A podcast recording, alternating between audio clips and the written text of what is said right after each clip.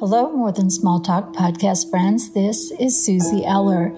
Each week we'll bring you a little more encouragement as a follow up to our latest episode. I remember the time I walked into a spider web. A spider was attached, a really big spider. The web was huge and sticky and wrapped around my face, and I swiped at it, and that's when I realized that the large, hairy spider was wrapping its legs around my thumb. I can only imagine what he thought as he spiraled through the air. My husband still laughs when he thinks about the funky dance I performed. Believe me, I was releasing the spider. I was letting go, whether the spider was ready or not.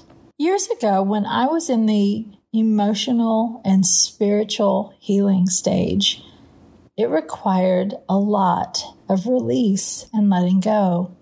Some of the things I had held on to were just as yuck as that spider.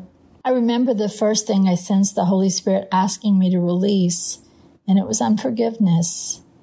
Forgiving those who had hurt my heart didn't say that it was okay what had happened, but that I was worthy of healing.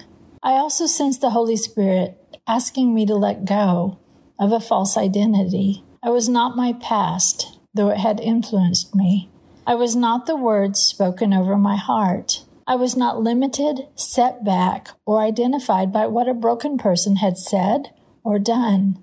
I was free to carve my own path as God led. But first, it was time to let go. And letting go wasn't a one time event. Those things tried to creep back into my heart. But the beauty is, is after time, I recognized them and I was able to put them down and start again. As I did, I spoke these words almost like a mantra. You're not welcome in my heart. You're not welcome in my thoughts. You're not welcome in my family, in my view of God, or my view of myself. I am not the same person I was when I first started letting go. Freedom came in stages and layers, but it did come.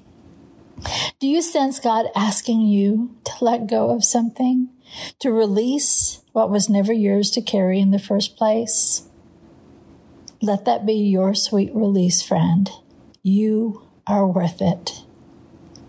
If you need a resource to help you take that first step, my book, The Unburdened Heart Finding the Freedom of Forgiveness is a gentle, practical book that will help you.